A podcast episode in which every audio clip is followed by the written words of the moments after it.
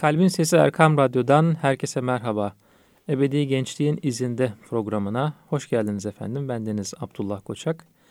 Programı Furkan Özkul abimle icra ediyoruz. Abi hoş geldiniz. Hoş bulduk Abdullah. İyisiniz abi. Hamdolsun iyiyim. Seni de iyi gördüm. Ben de iyiyim abi çok şükür. İnşallah dinleyicilerimiz de tıpkı bizler gibi iyidirler, sıhhatlidirler diye başlayalım. Ee, bayramdan çıktık abi. Aslında bizim üzerimizdeki o iyilik halinin sebebi biraz da o olsa gerek. Ee, yani bayramımız çok şükür hamdolsun Türkiye'nin ve dünyanın bu yılda e, başına gelenlerden sonra böyle bir ferahlık vesilesi oldu diye düşünüyorum şahsen. Bizim de şahsi olarak işte ben mesela işte memleketime gittim. İşte şimdi sana soracağım ne, nerelere gittin, neler yaptın diye. Yani bayram hakikaten böyle sene içerisinde gelen o zorluklardan sonra bir ferahlık vesilesi oluyor. Bir güzellik oluyor. İşte sıla-i rahimle beraber gelen belki onun da bir bereketi oluyor. İşte e, insanlar birbirini tekrar görüyor. O bayram namazının getirdiği bir yenilenme oluyor belki. Ki bu sene e, bayram namazının olduğu gün cuma günüydü ve cuma namazına da gittik hemen birkaç saat evet. sonra. E, yani hakikaten böyle farklı te- tecellilere de e, vesile olabiliyor. Sen neler yaptın abi bayramda? Bu bayramın nasıl geçti? Nerelere gittin? Kimlerle görüştün? Böyle başlamış olalım inşallah. Yani şöyle Abdullah, Ramazan-ı Şerif gerçekten e, insanın gönül ufkunda çok farklı yansımalara sahip oldu. Yani oluyordu her sene e, geldiğinde çok güzel e, insana böyle o neşe veren, huzur veren, o mana iklimini tekrardan sükunete erdiren, insanı belli bir kıvama getiren, e, insanı güzelleştiren bir ay Ramazan-ı Şerif. Evet. Olağanüstü bir ay, ay, ay niçin onu da söyleyeyim. Yani olağanüstü bir ay derken e, tüm rutinimizin askıya alındığı bir aydı. Bir ay boyunca gün içinde yemedik, içmedik, e, efendime söyleyeyim daha çok ibadet etmeye gayret ettik. Kendimizi gözden geçirme fırsatımız oldu. E, zorlandık. E, bazen çok neşelendik. İftarlarda yakınlarımızla, arkadaşlarımızla buluştuğumuzda farklı bir atmosfer oluştu. O iftar saatlerinde dualar ettik. Evet. E, hem kendimiz için hem ailemiz için hem de tüm ümmet Muhammed ve insanlık için dualar ettik. Dolayısıyla Ramazan-ı Şerif bizim gönül iklimimizi e, şarj etti. E, bu bir hmm. sene boyunca e, oluşturmamız gereken gündeme ilişkin bir projeksiyon tuttu. Bakın dedi Ramazan'da siz e, ibadetler yaptınız, oruçlar tuttunuz, teravihler kıldınız. Nice farklı e, ibadetler gerçekleştirdiniz bedeni ve mali olarak.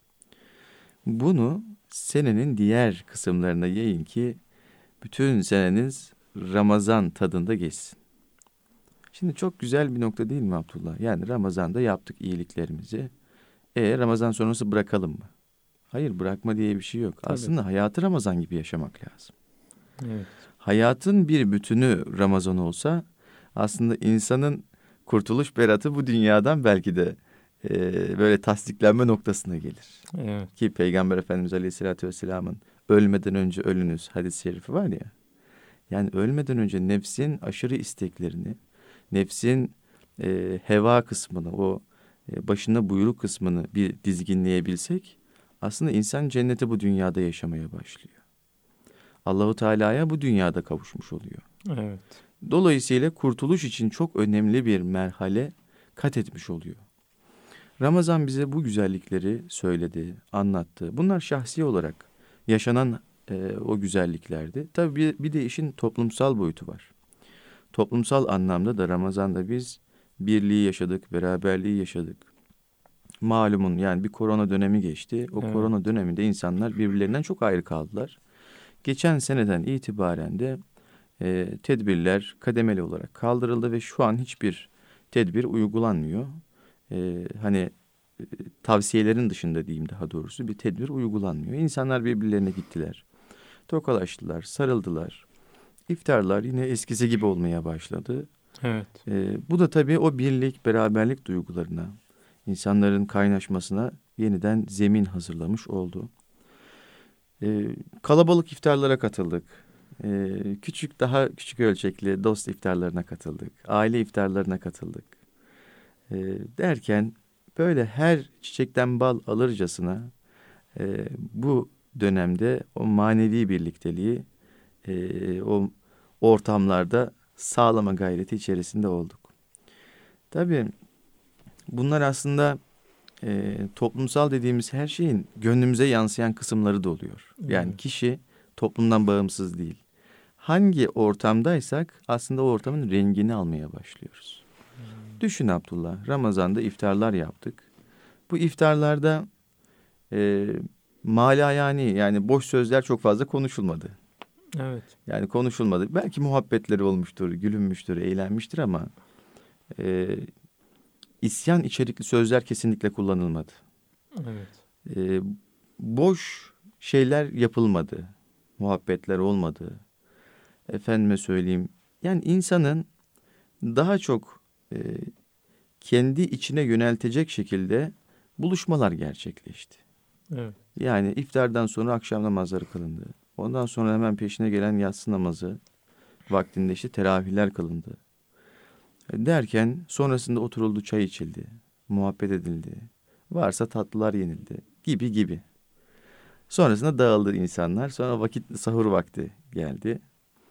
Ee, insanlar sahurlarını yaptılar. Yine sabah namazlarını kıldılar. Ee, mukabele okuyanlar o vakitte mukabelelerini okudu. Ee, birazcık dinlendiler, işe gidenler işe gitti, gitmeyenler evde ne işleri varsa onu yaptı. Evet. Ve dolayısıyla 30 gün boyunca bir rutin oluşmuş oldu. Hmm. Bayramda ise aslında bu oluşan, bu elde edilen o manevi zenginliğin bayramı yapılmış oluyor. Yani bayram Ramazan bittiği için artık o oruç tutmuyoruz gibisinden bir bayram değil yani. Evet. Evet bugün bayram. Niçin? Günahları artık Allah'ın izniyle geride bıraktık. Evet. Affolunduk. Ramazan-ı Şerif bizden razı oldu. Allahu Teala bizden razı oldu. Dolayısıyla bir genç olarak artık yeni bir sayfa açıyorum. Yeni bir döneme adım atıyorum. Bunun içinde ben dualar ettim, zikirlerde bulundum, namazlar kıldım, e, sadaka verdim, varsa zekatım onu verdim gibi gibi gibi. Böyle bunu uzatabiliriz bu listeyi.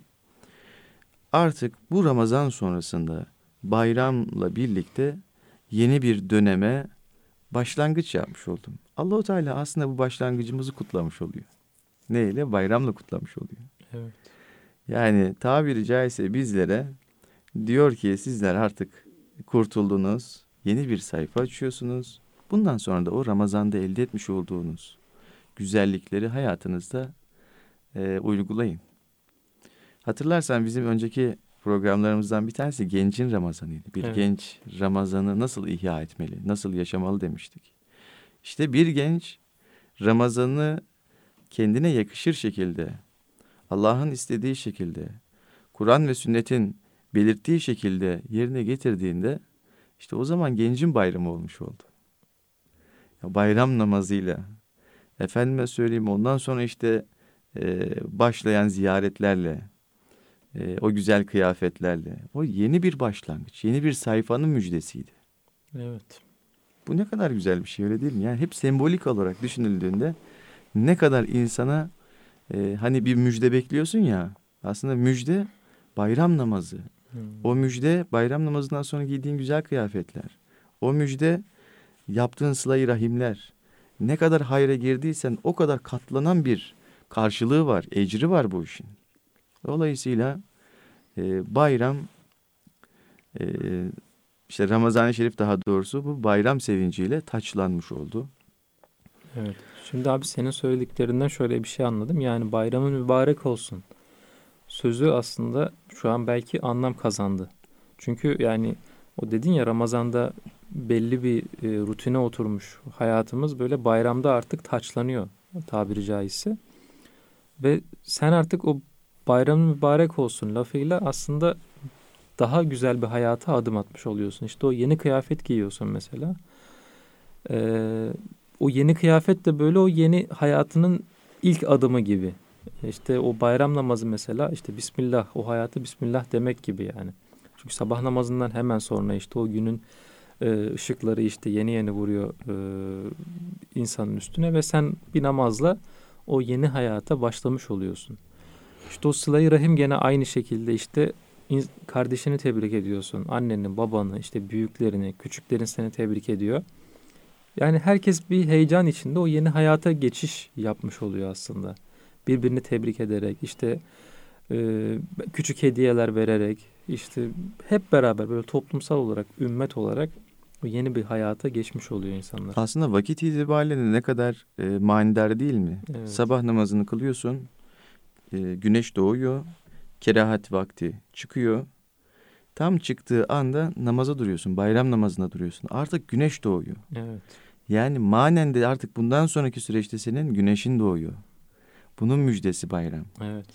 Dolayısıyla genç çağlarda özellikle gençlik yaşlarında Ramazan'ın çok güzel bir şekilde değerlendirilip e, bu manayı da düşünerek e, onu hayatın sonraki dönemlerine taşıyabildiği zaman kişi aslında hayatını Allah'ın arzu etmiş olduğu istikamete çevirmiş oluyor.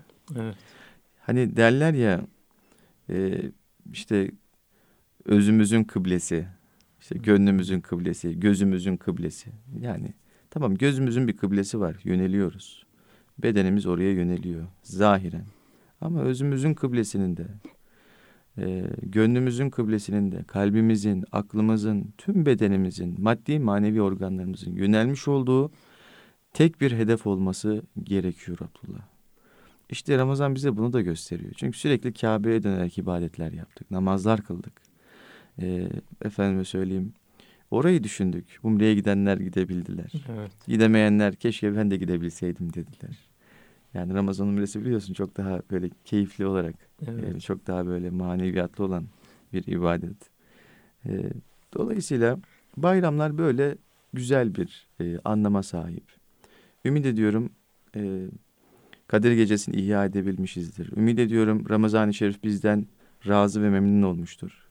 Çünkü Peygamber Efendimizin yüzü sür, yerde sürünsün buyurduğu bir durum var biliyorsun. Evet. Ramazan-ı Şerif'te kendisini affettiremeyen kişi için yüzü yerde sürünsün buyuruyor. Cebrail aleyhisselam da amin diyor yani. Evet. Allah muhafaza etsin. Rabbim amin. inşallah. E, tabii dört dörtlük geçirmek çok mümkün olmayabilirse bilse de e, dört üçlük de olsa Rabbimize biz sunacağımız bir şeyler evet. olmuştur inşallah evet. diyelim. E, buradan şuraya geleceğim. E, bu Ramazan e, bayramı işte Cuma gününe de denk geldi. Cuma da bizim müminlerin bayramı. Evet. Aslında her hafta bir bayramımız var. Cuma günü bir bayram günüdür. Cuma namazında müminler bir araya gelirler. Toplanırlar. istişare ederler. Görüşürler. Mesela bir hafta boyunca ben seni görmedim. Seninle buluştuğum yer benim cami olur. Evet. Cuma günü, cuma vaktinde olur. Cuma biliyorsun buluşma anlamına, bir araya gelme anlamına geliyor. Cuma e, Arapça bir ifade. Cuma suresi vardır yine aynı şekilde. Toplanma suresi yani toplanıyorsun bir araya geliyorsun. Hmm. E, ümmet ayrı değil. Ümmeti birleştiren bir cuma vardır. Evet. Aslında o cuma e, bir farklı ibadetle de bağdaşır. E, sembolik olarak e, yan yanadır. Haç ibadetiyle. Ha. Mesela haçta da bir evet. sene ne olur müminler Kabe'nin etrafında e, cem olurlar. Bir araya gelirler. Evet. Yani bizim için e, o haccın küçük bir kardeşi diyebiliriz yani cuma vakti mescide gidip camiye gidip müminlerle bir arada olup Allahu Teala'ya ibadet etmek. Bu açıdan yaklaştırır cuma. Cuma'da öyle vakitler vardır ki dualar yüzde yüz kabul olur. Evet. E, dolayısıyla o, o vaktin hangi vakit olduğunu bilmiyoruz. Bilmiyoruz ama e, işte buyurulur. Cuma ezanı okundu e, işte hutbenin özellikle hutbenin okunduğu vakit içerisinde bir yer vardır. İçinden dua edersin. Evet. Cuma namazın farzını kıldıktan sonra duasız geçirme derler. O an bir dua et derler. Ee, işte ikindiye kadar diyelim bir dua şeyi geçmesi lazım Allahu Teala ile aramızda bir dua mekanizmasını çok işletmek lazım. Çünkü o vakitler kıymetli vakitler. Evet. Diğer vakitlerden farklı vakitler. En azından öyle söyleyeyim. Ee, bu bayram çifte bayram oldu bu evet. vesileyle. Ee, büyüklerimizi ziyaret ettik. Ee, ben senin gibi memlekette değildim. Ee, daha çok İstanbul'da vakit geçirdik. Büyüklerimizi ziyaret ettik. Arkadaşlarımızı gördük. Onlarla bir araya geldik. Çocukluğumun bayram tadını aldığımı söyleyebilirim. Özellikle babaannemlere gittiğimizde e, böyle misafirler geldiler. Sonra olur ya böyle peş peşe misafirler Evet, gelir. Ev böyle, Böyle bir ev bir kalabalıklaşır. kalabalıklaşır. Ve çok kıymetli oluyor. Çok insan mutlu oluyor. Kalabalık olduğu zaman. e, büyükler de çok mutlu oluyorlar. Evet. Büyüklerin de en çok arzuladığı şey artık dünyadan maddi olarak e, istifade edecekleri her şeyden istifade etmişler. Yemişler, içmişler, gezmişler. Olumlu, Çalışmışlar. ol- ha, çalışmışlar. Olumlu, Evet. olumsuz birçok şey yaşamışlar. Artık e, o nefis bir noktadan sonra mutmain oluyor yani. E, yaşlanıyorlar. Onların beklediği şey de ilgi oluyor. Evet. Özellikle büyüklere e, sadece Ramazan'da değil, sadece bayramda değil, e, diğer geri kalan vakitte de e, ilgi göstermek, onların yanında olduğunu olduğunuzu göstermek gerçekten çok kıymetli. Onlar çok mutlu ol- oluyorlar. Ve Allahu Teala'nın da ben çok mutlu olduğuna inanıyorum bu Evet. noktada. Bir genç olarak bir büyüğünü ziyaret etmek, babaanneni, anneanneni ziyaret etmek, farklı dış akrabalardan birilerini ziyaret etmek, onlara kıymet vermek Allah Teala'nın rızasını celbedecek davranışlar. Biz bu arada şunu bilmiyoruz Abdullah. E, namazlar kılıyoruz, oruçlar tutuyoruz. E, elimizden geldiğince bir şeyler yapmaya çalışıyoruz. Ama Allahu Teala'nın rızasının hangi amelimizde olduğunu bilmiyoruz. O yüzden insanı kurtaracak amelin hangi amel olduğu belli olmadığından hiçbir amelini küçük görme derler. Evet. En küçük de olsa bir iyiliği küçük görme derler. Çünkü belki de o seni kurtaracak. Hı. Mesela yolda giderken bir taşı kenara kaldırdın. Evet. Çok kıymet vermedin ona. Ama Allahu Teala'nın o an eşref vaktine denk gelir. Seni o taşla kurtarır. Yani kulum bunu benim rızam için kenara çekti. Ee, diğer kullarım eza çekmesin, cefa çekmesin. Ondan dolayı herhangi bir e, sıkıntıya düşmesin diye onu kenara çekti. Evet. Ben de bu kulumun bütün sıkıntılarını kenara çekiyorum diyebilir. Ben de bu kulumu affediyorum diyebilir Yüce Rabbimiz. Evet. Yine aynı şekilde hiçbir kötülüğü de küçük görmemek lazım. Çünkü olur ya Allahu Teala'nın gazap vaktine denk gelir. Yani o kötülükle Allah muhafaza kişi e, hüsrana uğrar, kayba ziyana uğrar. E, Allah muhafaza. Evet. O yüzden kötülüğü de iyiliği de küçük görmemek lazım. Kime karşı yapıldığına dikkat etmek lazım. Ee, ama şunu özellikle vurguluyorum. O önemli vakitlerde Allahu Teala'nın özel kıymet vermiş olduğu hususlarda biraz yoğunlaşmak lazım. Sıla-i Rahim çok önemli. Evet. O açıdan bunu tekrardan vurgulamış, altını çizmiş olayım. Eyvallah abi. Burada kısa bir ara verelim. İnşallah ikinci bölümde devam edelim. Erkam Radyo'nun kıymetli dinleyicileri Ebedi Gençliğin izinde programımız kısa bir aradan sonra devam edecek efendim. Erkam Radyomuzun kıymetli dinleyicileri Ebedi Gençliğin izinde programına kaldığımız yerden devam ediyoruz efendim. Bir, bayram sabahını konuşuyoruz aslında. Sıla-i Rahimleri konuşuyoruz. Bu bayramda hem bayram namazını kıldık hemen ardından cuma namazına gittik biz erkekler olarak. Onları konuşuyoruz. Böyle aslında o bayramı e, yaşatmaya çalışıyoruz. Devam ettirmeye çalışıyoruz. İşte bayram dedik yeni bir hayata geçişin e, bayramıdır aslında. Bu Ramazan'da kazandığımız rutinin bayramıdır. E, yani o güzel hayatın, o güzel hasletlerin devamının bayramıdır e, diyoruz ve bunlarla ilgili aslında hasbihal ediyoruz. En son sıla-i rahim dedik abi. Yani sıla-i rahim deyince böyle büyüklerin elini öpmek, işte küçüklerin küçüklere belki küçük hediyeler vermek gibi anlaşılıyor. Bir video gördüm geçenlerde. Ee, askerler böyle mezralarda, köylerdeki evlere gidiyorlar. Kimsenin gitmediği evlere. Yaşlıların işte halini hatırını soruyorlar. Bayramını tebrik ediyorlar. Bir e, hanımefendi asker e, gidiyor kapıyı çalıyor böyle. iki tane bir teyzeli bir amca açıyor böyle. O gün o bayram günü kimse gelmemiş onların evine. Belki kimse aramamış. Çok seviniyorlar böyle. Hemen sarılıyorlar, boynuna atlıyorlar o askerin. Ve askere böyle küçük böyle bir harçlık vermeye çalışıyor. Dede elini cebine atıyor böyle. Yok yok kalsın diyor hanımefendi falan. Yani hakikaten o ilk bölümde de bahsettik. E, biri arasın diye bekliyor, biri gelsin diye bekliyor o yaşlılar. Ve bunu aslında e, özellikle bayram günü beklemelerine rağmen aslında senenin bütün vakitlerinde de bekliyorlar. Yani bir cuma vaktinde bekliyorlar, bir kandil vaktinde bekliyorlar. Belki biraz bundan bahsetmeli. Yani e, bir öz eleştiri de olsun kendime. Yani böyle büyükleri sürekli aramak gerektiğini düşünüyorum. E, işte halini hattını sormak, bir ihtiyacı var mı diye sormak. İşte annemiz babamız başta olmak üzere eğer hayattaysalar. Ondan sonra işte anneanne, dede, işte teyze, amca, hala, dayı artık e, hangi akrabamız varsa belki büyük kuzenlerimiz oluyor. Onları böyle bir aramak, işte bir halini hattını sormak, işte gidebiliyorsak ziyaretine gitmek e, veya onları kendi evimize çağırmak, işte belli bir yerde buluşup işte bir şey danışmak. Bu danışmak da mesela çok mühim görüyorum ben. E, bu bir şey danışıldığında çünkü insan kendisini çok değerli hissediyor. O büyükler de belki bunu arıyorlar. Sence abi neler arıyor büyükler? Ya ben şöyle düşünüyorum. Ee, aslında bayramlar cennetin provaları. Evet. Nasıl provaları? Bir araya geliyorsun bayramlarda. Büyük bir sevinç yaşamış oluyorsun.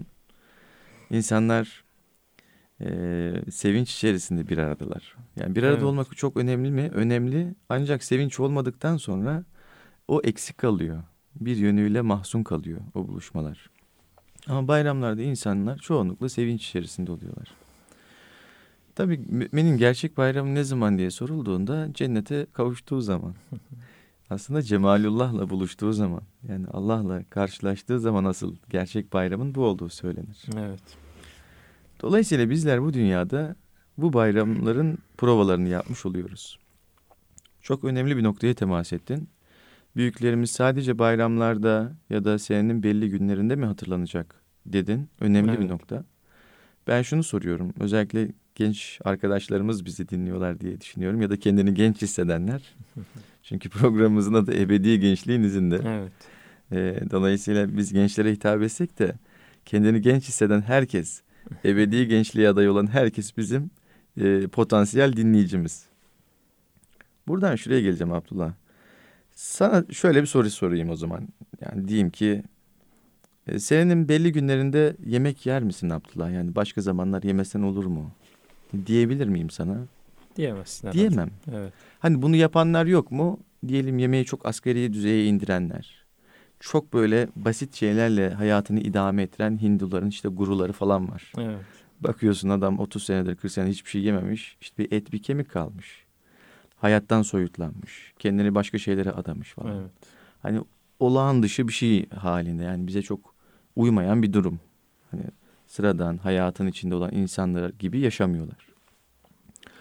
Peki bu asli bir ihtiyaç. Yeme, içme asli bir ihtiyaç. Uyuma asli bir ihtiyaç. Sana desem ki senin belli zamanlarında uyusan olur mu? Hani her gün uyuma. Hmm. Ya olmaz dersin olmaz. yani. Mümkün değil dersin. Tabii. Bunlar benim fiziki ihtiyaçlarım. Şimdi fiziki ihtiyaçlarımız olduğu gibi aslında ruhi ihtiyaçlarımız da var. Ruhumuz o ihtiyaçlarını karşılamadığı zaman aynı fiziki ihtiyaçlar gibi kendini içe kapatmaya başlıyor, zayıflamaya başlıyor, örselenmeye başlıyor derken zayıflıyor ve hasta oluyor. Zahiren baktığın zaman, dışarıdan baktığın zaman adamda hiçbir problem yok. Ama hastaneden kurtulamıyor. Niçin kurtulamıyor? E psikolojisi bozulmuş deniliyor. E, psikiyatriye gidiyor deniliyor. Psikoloğa gidiyor deniliyor. Ama adamın tahlilleri gayet iyi. Bedenin hiçbir problemi yok. Ama adam çökmüş. Nasıl oluyor bu? Ama oluyor işte. Ruhu onu çökertmiş. Evet. Ruhunun ihtiyaçları karşılanmamış. O da hasta olmuş. Artık bir müddet sonra fiziğine de etki etmeye başlıyor. Şimdi diyorlar ki Allah muhafaza kanser oranları çok arttı. Peki niçin arttı? Bunun fiziki sebepleri var. Yiyecekler, radyasyon, çevre kirliliği, hava kirliliği vesaire. E, peki bundan mı? Aslında diyorlar bundan daha ziyade stresten kaynaklanıyor. Hmm. Yani ruhu bunalıyor adamın. Stres yaşıyor. Uzunca bir müddet bu strese maruz kaldıktan sonra da kansere yakalanıyor. Fiziken de hastalıklara maalesef zemin hazırlayabiliyor. Buradan şunu söylemek istiyorum. Yaşlılar senenin sadece belli günlerinde, bayramlarda, özel günlerde hatırlanmamaları gerekiyor. Onlar her zaman hayatın içerisinde olmaları lazım. Büyüklerimiz olarak. Çünkü onlar bereket kaynağıdır. İnancımıza göre bir evladın anne babası yaşarken hiçbir variyeti yoktur. Var olan her şey anne babanındır aslında. Tabii anne babanındır. Ee, ne zaman anne babası ahirete irtihal etti, göçtüler, o zaman onun mal edinme hakkı olur. Onu, o zaman onun bir e, mülkü olur diyeyim. Evet. Anne babalar İslam'da çok kıymetlidir. Anneler yani düşün cennet annelerin ayaklarının altındadır. Düşün baba duası peygamber duası gibidir. Yani babanın duası evladına yapmış olduğu dua peygamberin ümmetine yapmış olduğu dua gibidir. Reddolunmaz gibi bir şey yani. O kadar çok güçlü bir dua. Reddolunmayacak bir dua. Evet. Yani böylesine güçlü iki tane figürden bahsediyoruz. Anneden ve babadan. Onun anne ve babalarını düşün. Yani babaanne, anneanne ve dedeleri düşün. Onlar da çok güçlü figürler. Çünkü onlar da senin anne babanın anne babaları. Evet. Ne kadar kıymetli bir şey. Yani e, dedelere, atalara e, kıymet vermek, hürmet etmek, büyüklere saygı göstermek e, hem tabii toplumsal, psikolojik boyutları olduğu gibi inancımız açısından da çok büyük bir kıymeti var. Dolayısıyla e, onların her zaman yanlarında olmak lazım. Peki ben bunların hiçbirini düşünmek istemiyorum. Bana daha farklı bir şey söyle denilirse, daha elle tutulur, daha materyal bir şey söyle denilirse o zaman da şunu söylerim. Yaşımız 20, 30, 35, 40 neyse. Ama onların 70, 75, 80 belki işte 60, 70 arası. Hiç fark etmez. Benden daha fazla yaşadı bu hayatı. Benden daha fazla şey gördü. Benim önümde tercihler var. O da bir zamanlar bu tercihlerle karşılaşmıştı. Evet. O doğruyu ya da yanlışı tercih etti. Hiç önemli değil. O alması gereken dersi aldı. Bir tecrübe edindi. Hmm. Ben de aynı yolda ısrar ederek yanlışa mı gideyim yoksa onun tecrübelerine başvurup doğruyu seçme şansı mı kazanayım? Yani onun tecrübelerini dinlemek, yaşlıların tecrübelerini dinlemek bize adeta kestirme yollar sunar. Evet. Yani biz de bu yollardan geçtik diye bir tabir var ya, yaşlılarımız bu yollardan geçmişler. Hayatın o feleğin çemberi diyorlar ya, o feleğin çemberinden geçmişler. geçmişler. Evet. Öyle şeyler yaşamışlar ki e, öyle anılar biriktirmişler ki, öyle sıkıntılar yaşamışlar ki, yani onları oturtup dinlemek lazım. İşte bu açıdan insan hikayeleri çok önemli bir şey. Evet, yani kıssalar, kıssalar, insan hikayeleri, evet. yaşanmışlıklar, tecrübeler e, ki bakıyorum şu an en fazla takip edilen e, içerikler büyük oranda insan hikayeleri oluyor. Evet. Haber siteleri insan hikayelerini daha fazla öne çıkartmak istiyorlar. Tabii, Çünkü tabii. bir insan bir kıymet aslında. Bir insan, bir tecrübe ayrı bir değer. Yani onun biricikliği bana aslında yol gösterebilir. Onun tecrübesi benim önümde farklı ufuklar açabilir. E, ve küçük dokunuşlarla çok büyük mesafeler kat edilebilir. E, o açıdan Abdullah büyükleri dinlemek lazım. Onların tecrübelerinden istifade etmek lazım. Onlar bir yerde yönetici olamayabilirler ama diyelim ki e, onursal başkan derler ya. Evet. Yani bir onursal başkan olabilmeli bizim için. Yani hayatımızda direkt müdahale edemiyorlarsa da saygılarıyla, gösterdikleri yönle, hmm. ufukla, tecrübeleriyle bize sunacakları çok şey var. Yani her bir yaşlı bizim onursal başkanımız gibi kıymet görmeli. Onların ellerinden öpmeliyiz, boyunlarını kucaklamalıyız. Onlara sevgide, saygıda e, kusur etmemeliyiz. Dinlemeliyiz onları. Bu evet. onları çok rahatlatıyor. Çok memnun oluyorlar. Evet. E, ve bir, bir taraftan da biz alacağımızı onlardan almalıyız.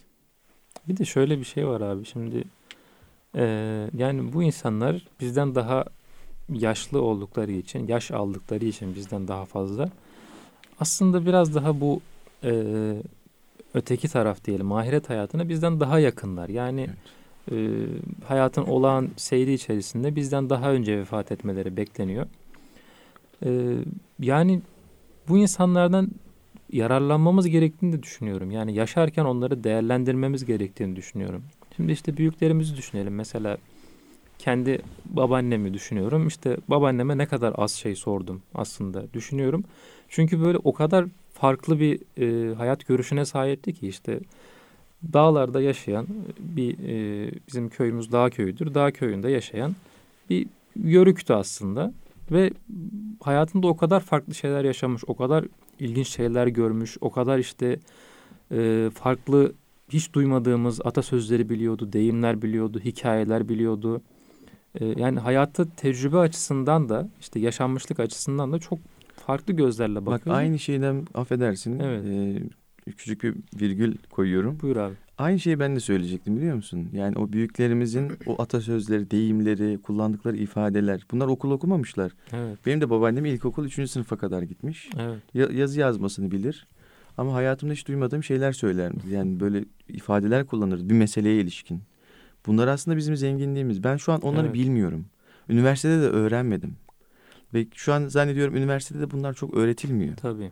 E, çünkü onlar hayatın içinden söz, süzülmüşler. Yani onlar nasıl söyleyeyim e, o atadan dededen miras olarak gelen deyimler ifadeler. Ama biz şu an köy yerinde yaşamıyoruz ve o ifadelere maruz kalmıyoruz ya da o Evet. ifadelerle bir arada yaşamıyoruz. Biz şehir hayatındayız ve mekanik bir dil içindeyiz. Evet. Yani Kısıtlı kelime Evet. kapasitemiz var mesela. Şunu diyeceğim son olarak yani buradan şuraya geleceğim aslında. Yani babaannemi belki dinlemedim ama babamı ne kadar dinliyorum diye şimdi düşünüyorum kendi kendime. İşte babamın da çünkü e, öğrendiği hemen hemen bütün deyimler, atasözleri babaannemden ona geçme. Biliyorum yani kendisi de söylüyor bunu. Ben babaannenizden çok şey öğrendim. Minvalinde çok cümlesi vardır. Yani gene ilk bölümde de yapmıştım. Bir öz eleştiri yani. Babamı ne kadar dinliyorum? İşte eee anneannemi mesela şu an hayatta ne kadar dinliyorum? Çünkü onun da işte yaşadığı belli bir hayat var. Gibi gibi. Yani o tecrübelerden ben ne kadar faydalanıyorum? Aslında bunu da bir eee, şöyle bir önüme koyduğumda tam bilemiyorum yani açıkçası. Ya bir arada olmak lazım. Daha fazla vakit geçirebilmek için şartlar oluşturmak lazım. Ancak şehir hayatı, iş koşulları, insanlar yoruluyorlar. Ee, olabildiğince fırsat oluşturmak, zaman ayırmak gerekiyor. Evet. İmkan buldukça e, ziyaret etmek gerekiyor. Yani sürekli onlarla bir arada olmak mümkün değil.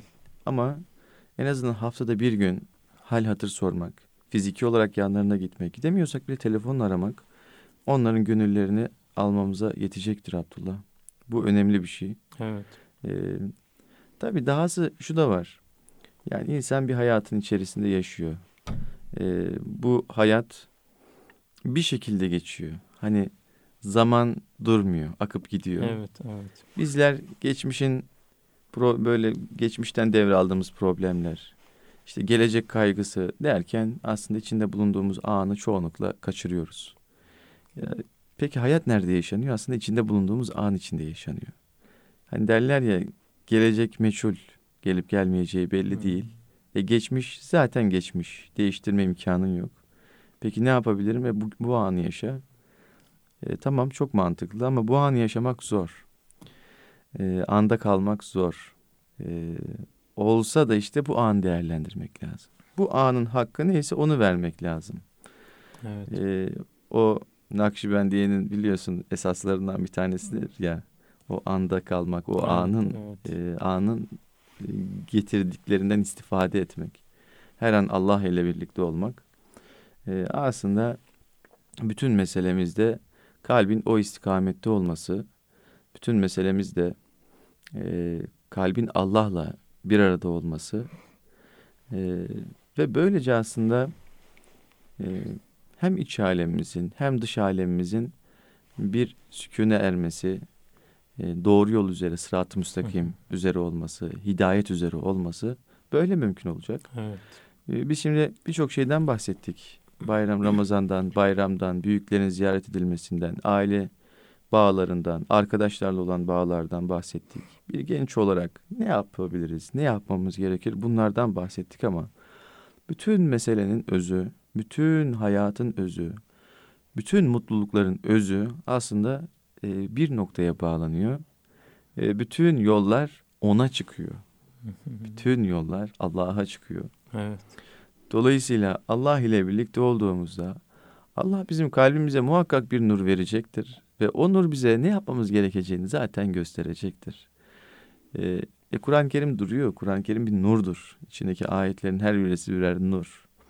E, bunun genci yaşlısı da yok yani. O, onun içindeki esaslar hepimizi ilgilendiren esaslar.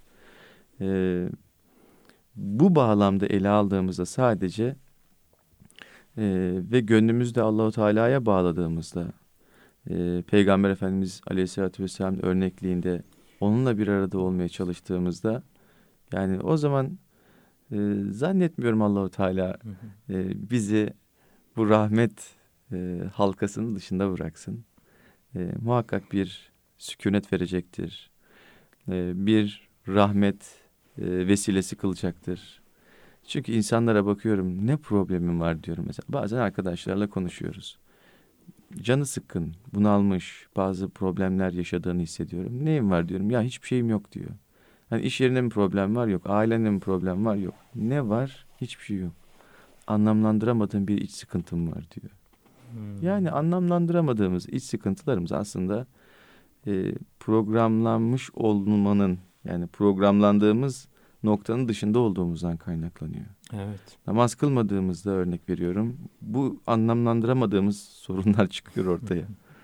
Allah'ın istemediği bir şey yaptığımızı o anlamlandıramadığımız sıkıntılar çıkıyor ortaya. Oruç tutmadığımızda o çıkıyor ortaya. İşte kabuslar görüyoruz. Evet. Hayatımız kabusa dönüşebiliyor. Ya bu da Allah'ın rahmetinin bir neticesi. Çünkü Yüce Rabbimiz bu imtihanı veriyor ki ey kulum tevbe et, tekrar dön ben seni affedeceğim bak. Evet, Bunun müjdesi. Evet. O kabus da kabus değil aslında bir rahmet. O iç sıkıntısı da aslında bir problem değil. O da bir rahmet. Yoksa Allahu Teala Firavun'un başını bile ağrıtmamış yani biliyorsun. Evet. Baş ağrısı bile olmamış Firavun'da. Hiçbir sorun yaşamamış. Hayatın hep açılmış, önü açılmış. Hmm. Yani Allahu Teala onu rahmet olsun diye önünü açmamış. Ee, işte cehennemdeki azabı artsın diye önünü açmış. Evet. Çünkü o kadar azgınlaşmış ki bütün kapıları kapatmış Allahu Teala'ya. Yani Allahu Teala bütün kapıları kapatırsa Allahu Teala da tamam tercihin bu yöndeydi. Ben de tercihinle seni yüzleştireceğim buyuruyor yani.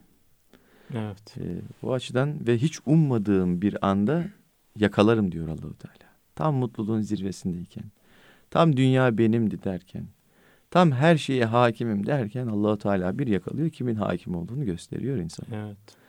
O açıdan üstümüzdeki imtihanların tamamı da Allahu Teala'nın bir rahmeti, bizi sevdiğinin bir göstergesi biliyorsun. Allah'ın sevgisinin alametlerinden bir tanesi de imtihan falan evet, derler. Evet. Yani imtihan bana hiçbir şey olmuyor, başıma bir şey gelmiyor diye üzülürmüş büyükler yani. Çünkü Allah Tabii beni sahabi efendilerimiz bir şey mi yaptım diye. Evet sahabi efendilerimiz böyle bir müddet imtihan yaşamadıklarında evet. ey Allah'ın Resulü biz münafık mı olduk evet. diye buyururlarmış yani. Çünkü hiçbir şey yaşamıyoruz, bir imtihanım yok. Evet. E, halbuki biz şu an imtihansız bir dünya istiyoruz. Yani şöyle bir, bir ya. problem yaşamayalım istiyoruz. Bu da fıtri bir şey Abdullah. Yani insanın problem istememesi. Tabii. İnsanın e, mutlu olmak istemesi. Bu da fıtri bir şey.